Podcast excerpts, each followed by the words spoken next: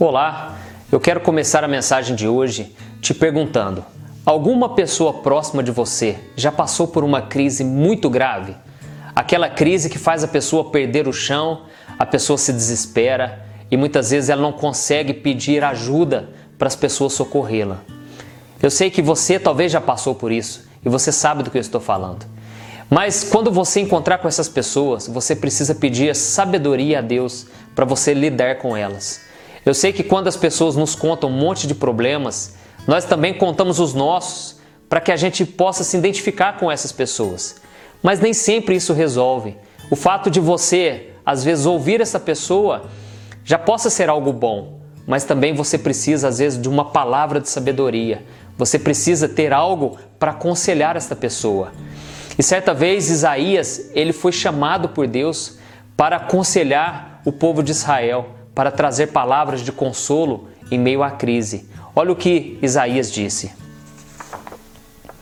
O soberano Senhor deu-me uma língua instruída para conhecer a palavra que sustém o exausto.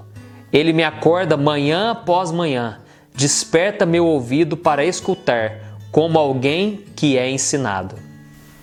O povo de Israel estava passando uma crise terrível porque eles tinham se rebelado contra Deus.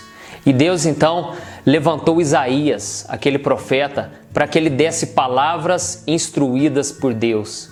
Então ele ouvia os conselhos de Deus e ele transmitia para as pessoas. Assim como eu estou aqui te ensinando, Deus ensinava para Isaías o que ele deveria falar. Mas não pense que Isaías, pelo fato dele ser profeta, ele já era uma pessoa capacitada. Não, o próprio Isaías disse com a sua própria boca que ele se sentia incapaz para executar aquela missão. Olha o que ele disse. Então gritei: Ai de mim, estou perdido, pois sou um homem de lábios impuros e vivo no meio de um povo de lábios impuros. E os meus olhos viram o Rei, o Senhor dos Exércitos. Deus falou com Isaías, mesmo ele sendo tão falho. E é isso que Deus faz conosco. Ele nos chama justamente por causa das nossas fraquezas. E se nós reconhecermos que nós não somos capazes, mas estivermos dispostos a fazer a vontade de Deus, ele nos capacitará. E Isaías ele disse: Ai de mim, Senhor, eu sou um homem muito pecador. Mas assim que Deus o tocou, ele disse: Eis-me aqui, Senhor, envia-me a mim.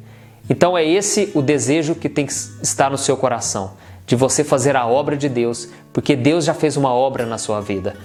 E talvez você pense: ah, mas eu nunca ouvi a voz de Deus, eu nunca vi Deus, eu não, eu não sei como o Senhor age. Saiba que Deus vai se revelar a você à medida em que você decidir obedecê-lo. No seu dia a dia, através das pessoas, através das circunstâncias, através da paz no seu coração, Deus vai te guiar e a palavra diz que aquele que teme ao Senhor, ele o instruirá no caminho que deve seguir. Então Deus vai te enviar, meu irmão, você pode ter certeza. Deus vai colocar pessoas no seu caminho para você ajudá-las, para você aconselhá-las. E para ouvir a voz de Deus não é algo que acontece da noite para o dia, é um exercício diário.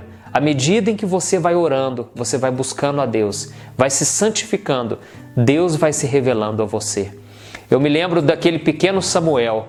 Aquele menino, ele ouviu a voz de Deus, mas ele não soube entender a voz de Deus. Ele achou que era o sacerdote Eli. Mas Deus o chamou mais uma vez. E ao entender a voz de Deus, ele obedeceu. E ele se tornou o profeta Samuel. E ele foi tão usado por Deus que ele foi usado para profetizar sobre a vida de Saul, sobre a vida de Davi, e foi um homem que andou com Deus. Assim também você pode caminhar com Deus em intimidade. E a intimidade do Senhor é para aqueles que o temem. Então, à medida em que você obedecer a Deus e temer ao Senhor, você vai aprender a ouvir a voz de Deus. Amém? Espero que você tenha gostado dessa mensagem e que você possa, a partir de hoje, se dispor na presença de Deus, para que Deus possa te usar para a glória dele. Um grande abraço, compartilhe essa mensagem com seus amigos. Deus te abençoe.